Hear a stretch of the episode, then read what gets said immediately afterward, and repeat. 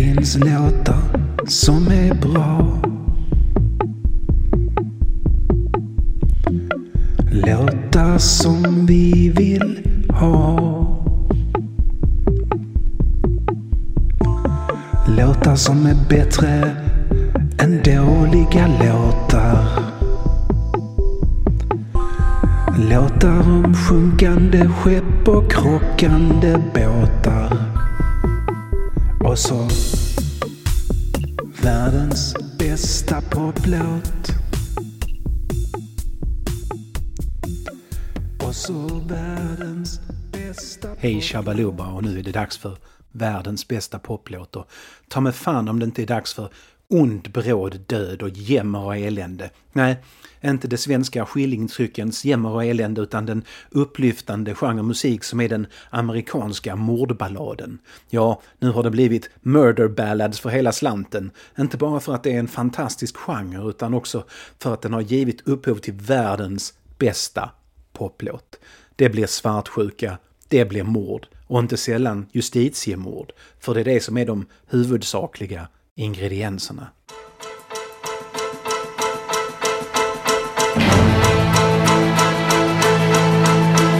I saw the light on the night that I passed by her window. I saw the flickering shadows of love on her blind.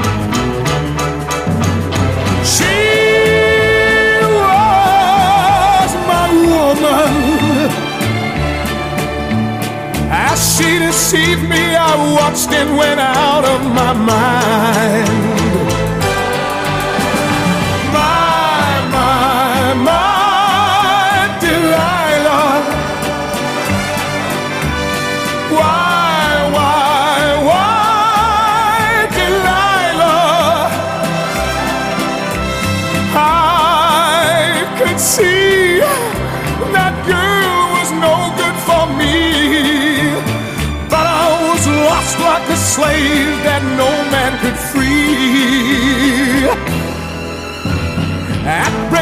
Day when that man drove away, I was waiting. I crossed the street to her house and she opened the door. She stood there laughing. I felt the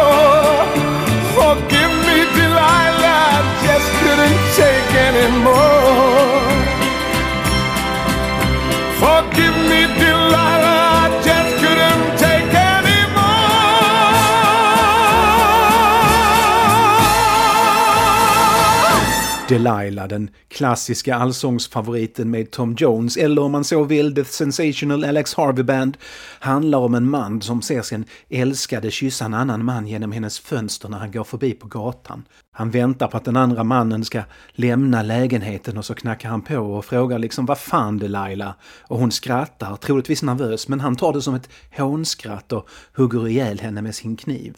Han håller i liket och ber om ursäkt till det, men det hjälper ju inte. Hon är död och polisen är på väg. Men han ber hennes döda kropp om att ändå ha lite förståelse för honom, för hon hade ju faktiskt gjort det omöjligt för honom att stå ut.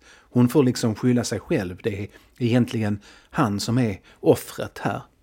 Delilah är en modern murder ballad. Den skildrar mordet ur mördarens perspektiv men behovet om att berätta om efterspelet har försvunnit eftersom människor har lärt sig läsa. Mordballaden var ursprungligen ett väldigt amerikanskt fenomen som uppstod under 1800-talets tidiga del. Ni vet den ociviliserade tiden när folk fortfarande älskade att höra om våld och sex och gärna samtidigt. Inte som nu när vi står över sådana basala instinkter och verkligen inte klickar på någon rubrik med orden “Så sexmördade miljardären sin gravida älskarinna”. Men på 1800-talet var människor fortfarande så. Amerika var stort och till mestadels bebott av analfabeter.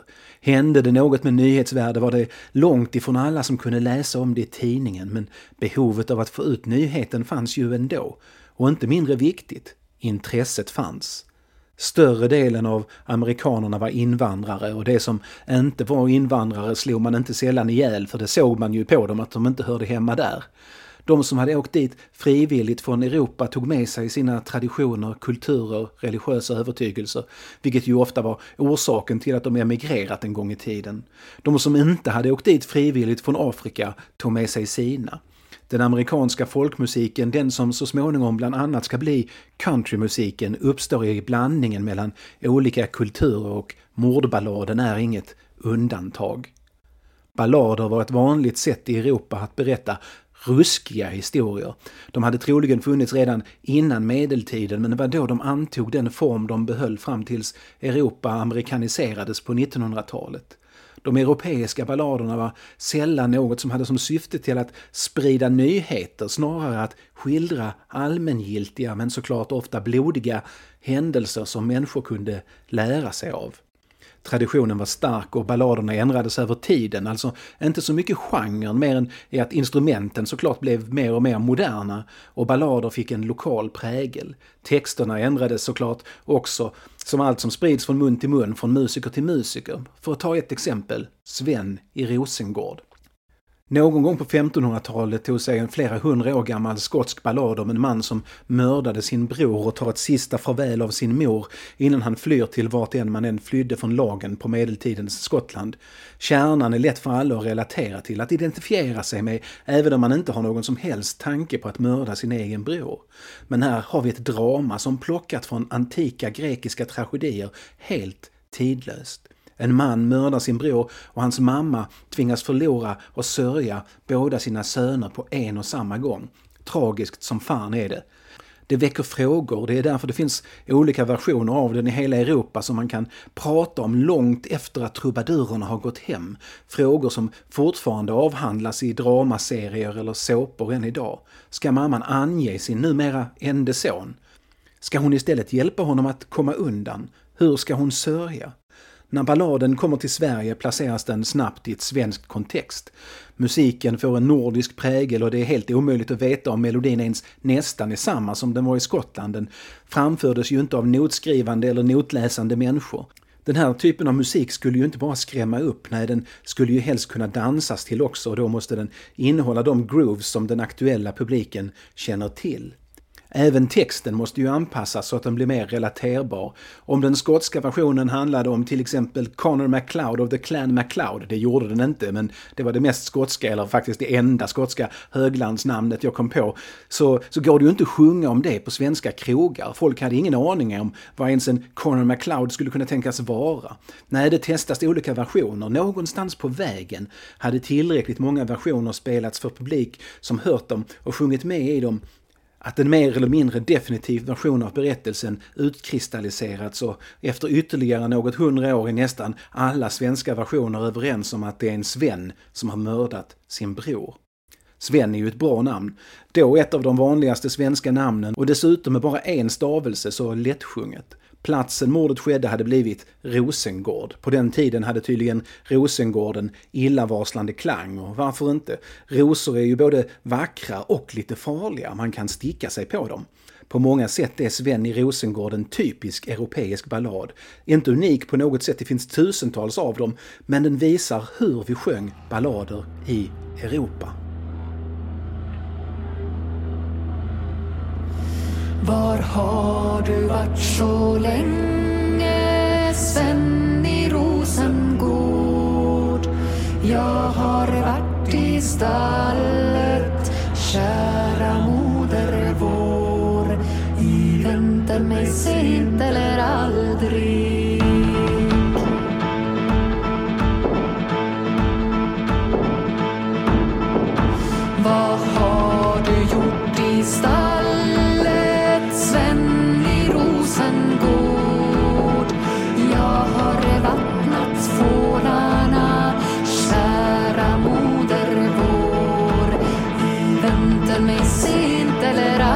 Aldrig.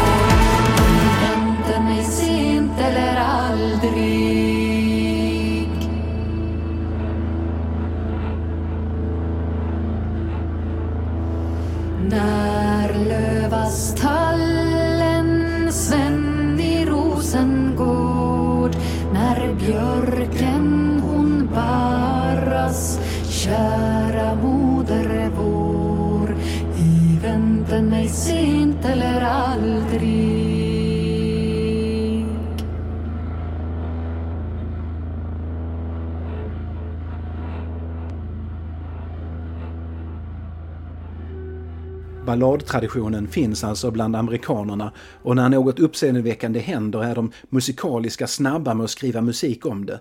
För det var så man kunde berätta om händelserna och få dem att färdas långt, långt bort i det stora landet. Fördelen med att uttrycka det musikaliskt istället för bara med ord är att folk kommer ihåg de ord man sjunger och de rim man rimmar. Risken för att saker förvanskas minskar och räckvidden blir därför längre. Den amerikanska mordballadstraditionen har alltså sina rötter i europeisk balladtradition men den får samtidigt en närmast journalistisk funktion. För många amerikaner är den sjungna rapporteringen långt mer tillgänglig än den skrivna. Det är möjligt att det skrevs visor om allt möjligt. Ny kyrka i Rövträsk, Alabama, kanske fick en visa. Borgmästaren i Nothing Gulch berusad på en tisdag, kanske fick en visa. Men de där låtarna lever inte kvar. De blev inte en egen kulturell och musikalisk genre. Nej, låtarna som fick egna liv var clickbait-låtarna. De om mord, sex och tandgnisslan. En av de mer berömda fortfarande spelade, ganska ofta av nybörjargitarrister som inte vill något annat än att slippa spela den, Tom Dooley, en enda gång till. Tom Dooley är den perfekta mordballaden. Inte för att den är bra, för det är inget krav. Melodin sitter som ett smäck och orden rimmar där de ska, även om man numera sällan spelar alla tolv verserna. Dessutom är den med sina två ackord så pass enkelt att nästan vilken idiot med gitarr som helst kan spela den. Tom Dooley berättar historien om en ung man som hette Tom Dula. Jula hade varit musikant under inbördeskriget på den förlorande sidan men han såg ingen direkt framtid i södern. Han var född i en fattig familj och hade inte direkt blivit rikare efter att ha spelat musik i en militärorkester för en militär som förlorade. Som så många andra i hans situation sökte han sig norröver. Han kom inte långt. Han hamnade i North Carolina. North Carolina var en liten speciell stat under inbördeskriget. De lämnade inte USA tillsammans med de andra sydstaterna utan gick med i kriget först när Lincoln beordrade dem att anfalla South Carolina. Det ville de inte så de hade liksom inget annat val än att gå med på den förlorande sidan. Alla Dulas bröder dödades i kriget och han skadades själv flera gånger. Skadorna hade givit några permanenta funktionsnedsättningar. Att han haltade och fått synliga ärr var inget som skulle hjälpa honom senare när han ställdes inför rätta. En sak Jula inte hade förlorat var förmågan att få kvinnor att bli upp över öronen förälskade i honom. Han inledde ett förhållande med Ann Foster som för övrigt var gift med en äldre man som tjänstgjort i kriget i samma pluton som Jula. Jula trodde inte på det här med att bara ha en flickvän åt gången och man kan gissa att han inte trodde att Ann heller skulle vara en stor fantast vad gäller tvåsamhet med tanke på att hon var gift och tillsammans med Jula samtidigt. Kanske att Jula ändå borde övervägt att som andra flickvän inte ta just Laura Foster, Anns yngre kusin. Det är ju att komplicera saker i onödan kan man tycka. Hur som helst så började det pratas om att Laura blivit gravid. Det kanske hon var, eller inte, men Laura och Julia bestämde sig för att rymma iväg och bosätta sig någon annanstans. 1868 var det inte omöjligt att kunna göra det utan att behöva rymma särskilt långt. Så en morgon smög hon sig ut från sin pappas hus, stal en häst och red iväg. Hon smög inte så bra för hon blev sedd av en piga. Det var sista gången någon såg henne i livet, utom mördaren då, om det nu ens fanns någon sådan. Någon begravde henne i alla fall i ett hål i skogen. Många i Ann Fosters hushåll misstänkte först henne för att ha mördat Laura. Det fanns saker som talade för det. Till exempel att hon inte reagerade alls på Lauras försvinnande. Till exempel att hon tog en piga med sig till den del av skogen där Laura senare hittades begravd och sa rakt ut att hon ville försäkra sig om att horan låg kvar i marken. Men Jula själv hade också sagt saker som kastat misstankar över honom. Som till exempel att han en kväll strax före Lauras försvinnande på fyllan sagt att han tänkte mörda den jävel som gett honom syfilis. Och eftersom ryktet gick att Laura var gravid så antog hela samhället att det var Laura som var syfilisspriderskan i staden. Efter att man hittat Lauras kropp greps Jula för mordet baserat enbart på uttalandet om syfilis. En överste Grayson som enligt den folklår som uppstått kring det hela också själv hade försökt få till en relation med Laura tjänstgjorde som domare och han beslutade att Jula inte skulle kunna få en rättvis dom i Wilkesboro eftersom det skulle vara omöjligt att hitta en rättvis jury eftersom exakt alla trodde att Jula var skyldig. Rättegången flyttades till staden Statesville, vilket var olyckligt för Jula eftersom den enda som kunde tänka sig att vittna till Julas fördel, stadens doktor, inte kunde resa dit och vittna. Hade han gjort det hade han berättat att de enda han behandlat för syfilis var Jula och Anne. Redan medan rättegången fortfarande höll på började de första versionerna av Tom Dooley spelas. Och när de spreds, spreds också engagemang för honom. De som hörde mordballaden blev allt mer övertygade om att det var Anne som mördat Laura. När Jula dömdes och hängdes spriddes Tom Dooley som en löpeld över hela landet. Och den har ju faktiskt allt. Sex, massa sex, otrohet, könssjukdomar, mord, en oskyldig man som hängs. Hur kan man inte få en hit med det innehållet? Baserat allt mer löst på sanna händelser dessutom.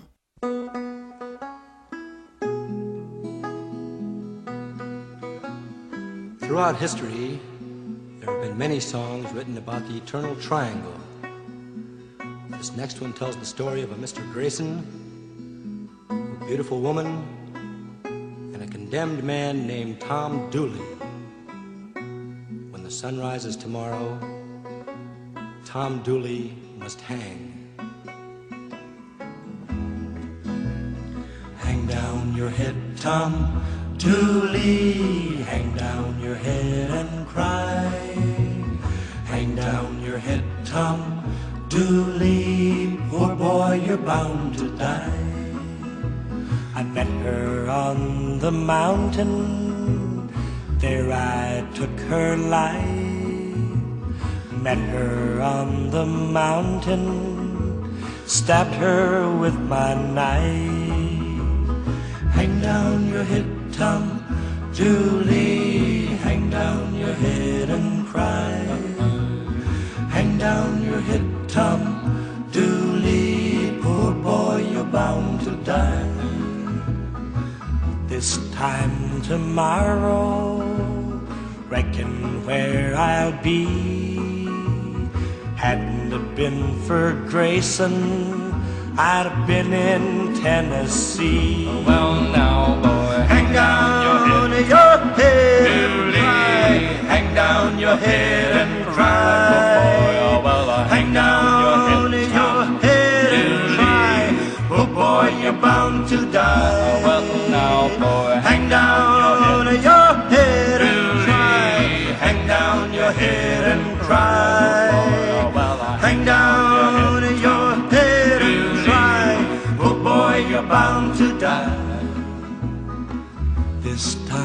Tomorrow, reckon where I'll be. Down in some lonesome valley, hanging from a white oak tree. Hang down your head, Tom Dooley. Hang down your head and cry. Hang down your head, Tom Dooley. Poor boy, you're bound to die.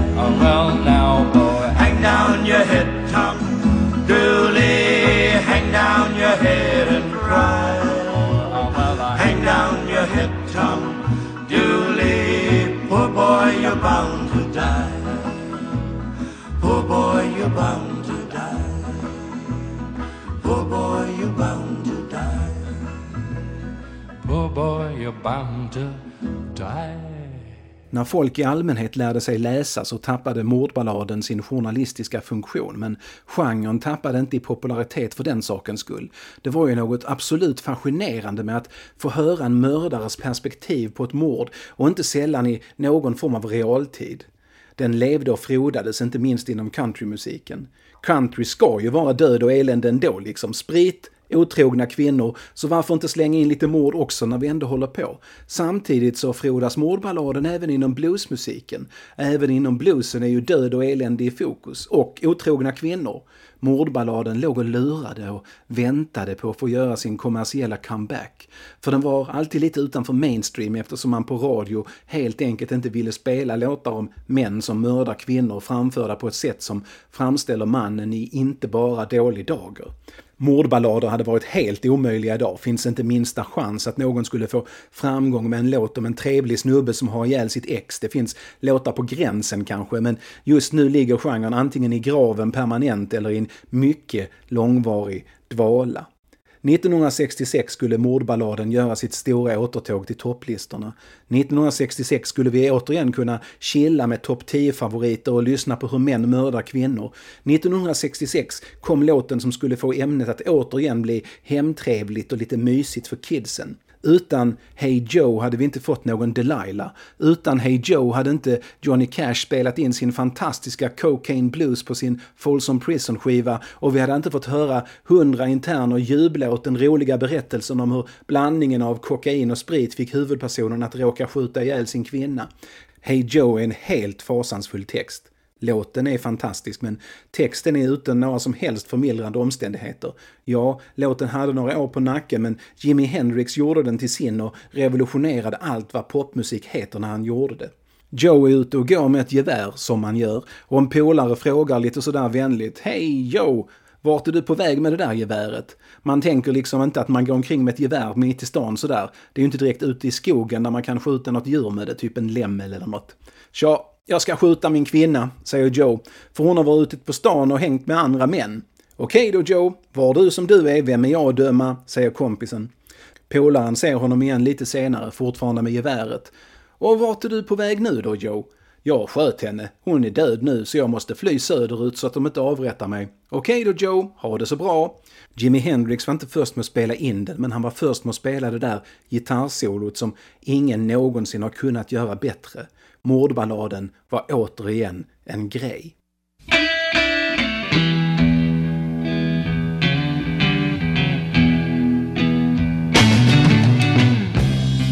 Hey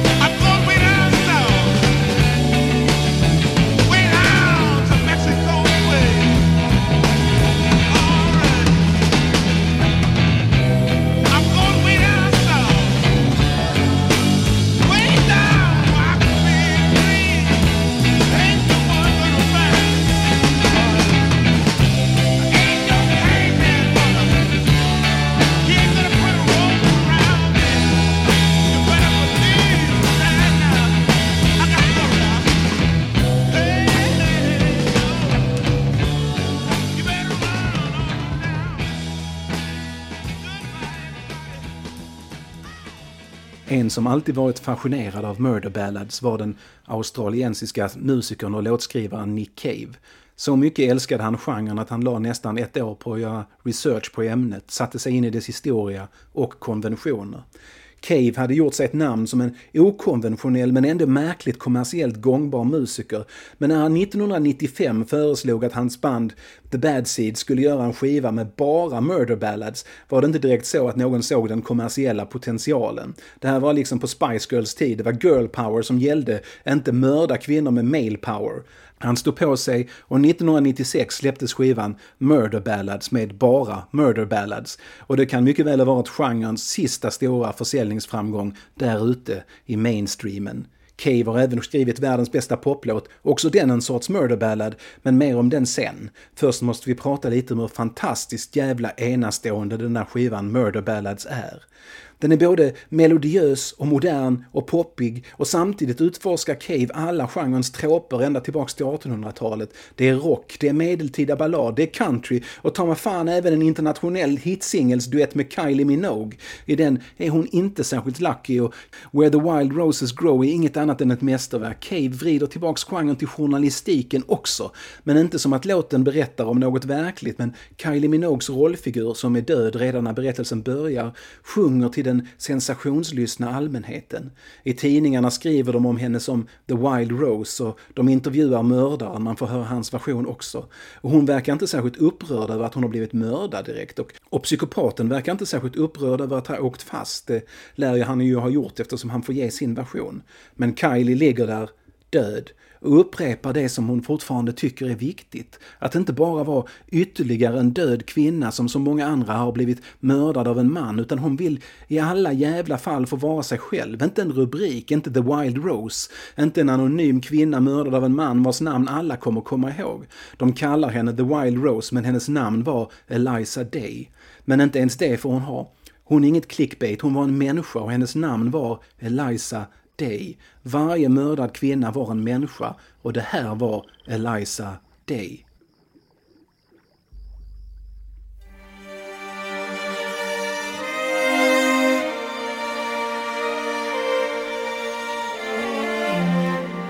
They call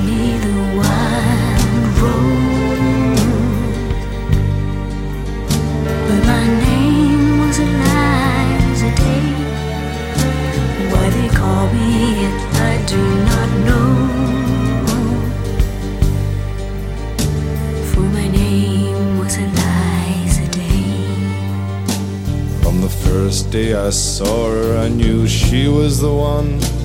She stared in my eyes and smiled.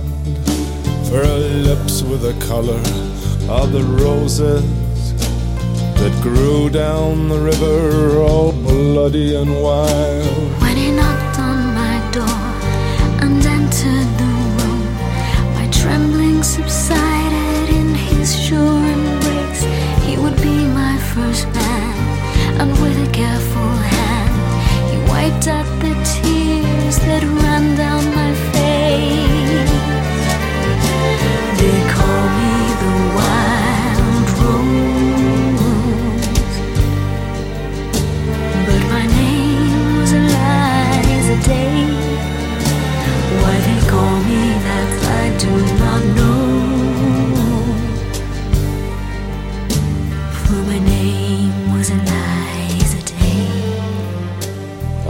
Second day, I brought her a flower.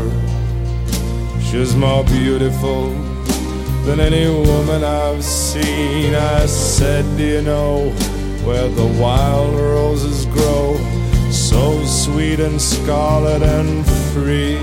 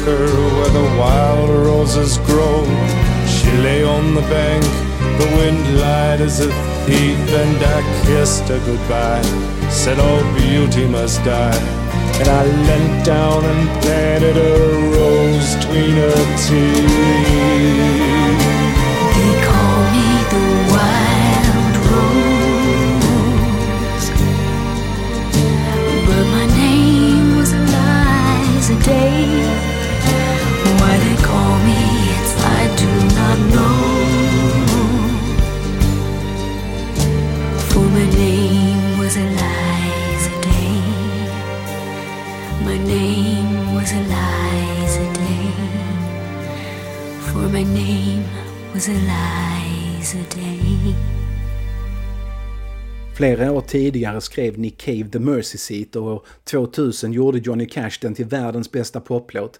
Här har mördaren åkt fast, eller om han är oskyldig, och sitter där och väntar på att föras till elektriska stolen för att bli dödad själv. Det börjar med en grubblan. Vår huvudperson funderar över Gud och Jesus och förlåtelse och döden. Hela låten är knökfull med religiös symbolik och stolen han förs till är både en elektrisk mordmaskin och Guds tron där förlåtelsen finns oavsett vad som väntar. Cash var en stark motståndare till dödsstraff och övertygelsen hörs i varenda stavelse han nästan fräser fram till ett enkelt ackompanjemang av orgel, bas och piano. Det var inte det att Cash inte tyckte att mord och våldtäkter var förlåtliga, nej, men han resonerade så att någon som sitter så mycket som en enda dag och väntar på dödsstraff så kan vad som helst ha hänt med henne. Du är inte samma människa när de för dig mot döden som när du gjorde det du ska föras mot döden för. Har du suttit i 20 år, vilket inte alls är ovanligt, kan du ha funnit frälsning, utbildat dig, ångrat dig, lärt dig, växt upp. Filosofen Herakleitos ska ha sagt att man inte kan stiga ner i samma flod två gånger.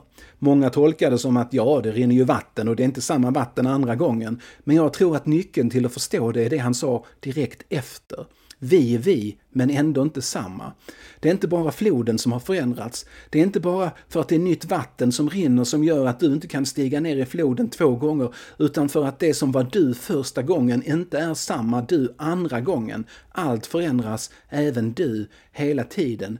Man kan till och med säga att floden är densamma eftersom att det rinner vatten genom den är en flods definierande egenskap. Om Cash har läst Herakleitos-fragmenten vet jag inte, men han var inne på samma linje. Oavsett när vi avrättar någon så det är omöjligt samma person som vi en gång dömde till döden och därför är dödsstraff alltid fel. Redan i andra versen förs huvudpersonen till stolen, binds fast. Han säger att han är oskyldig, drabbas av tvivel. Kanske är han skyldig, men vad är egentligen skuld? Han beskriver i plågsam detalj hur dödsprocessen går till samtidigt som han mer och mer osammanhängande konstaterar att han egentligen numera längtar till döden där sant och falskt inte längre spelar någon roll. Han insisterar på att han alltid talat sanning och att han inte är rädd för döden. Det gör han tills låtens allra sista stund där hans sista ord blir att han nog trots allt sagt en lögn. Men vad är det han ljög om? Att han var oskyldig. Han hävdar bestämt att så är fallet genom låten. Att han längtar efter att slippa det här eviga vägandet av sanningen. Han hävdar bestämt att så är fallet genom hela låten. Jag tror att svaret är något helt annat. Det är det att han inte är rädd för att dö han har ljugit om. Precis där på slutet längtar han inte längre, för det är okänt. Han inser att han visst vill leva och att han är rädd för det som väntar, vilket också gör att allt annat blir fel också på köpet. Denna enda lögn ändrar allt. The Mercy Seat är berättelsen om ett mord, men här får vi det från offrets perspektiv. Det är den perfekta låten. It all began when they took me from my home and put me on death row. A crime for which I'm totally innocent, you know. I began to warm and chill to objects and their feels. A ragged cup, a twisted mop, the face of Jesus in my soup. Those sinister dinner deals, the meal trolley's wicked wheels, a hook bone rising from my food, and all things either good or ungood. And the mercy seat is waiting, and I think my head is burning, and in a way I'm yearning to be done with all this weighing of the truth. An eye for an eye and a tooth for a tooth. And anyway, I told the truth, and I'm not afraid to die.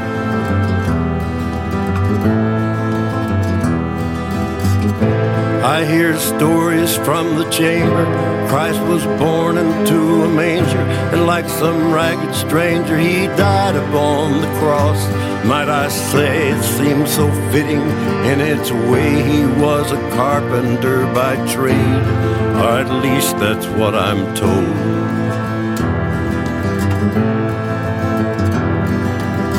My kill hands tattooed evil across its brother's fist.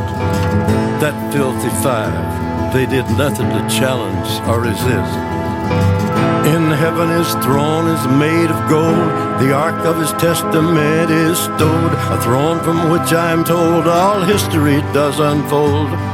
It's made of wood and wire, and my body is on fire. And God is never far away. Into the mercy seat I climb. My head is shaved, my head is wired, and like a moth that tries to enter the bright eye, I go shuffling out of life just to hide in death a while. And anyway, I never lied. And the mercy seat is waiting, and I think my head is burning. And in a way, I'm yearning to be done with all this weighing of the truth. An eye for an eye and a tooth for a tooth. And anyway, I told the truth, and I'm not afraid to die. And the mercy seat is burning, and I think my head is glowing. And in a way, I'm hoping to be done with all this twisting of the truth. An eye for an eye and a tooth for a tooth. And anyway, there was no proof. And I'm not afraid to die. And the mercy seat is glowing. And I think my head is smoking. And in a way, I'm hoping to be done with all these looks of disbelief. A life for a life and a truth for a truth. And I've got nothing left to lose. And I'm not afraid to die. And the mercy seat is smoking. And I think my head is melting. And in a way, that's helping to be done with all this twisting of the truth. An eye for an eye and a tooth for a tooth. And anyway, I told the truth. But I'm afraid I told a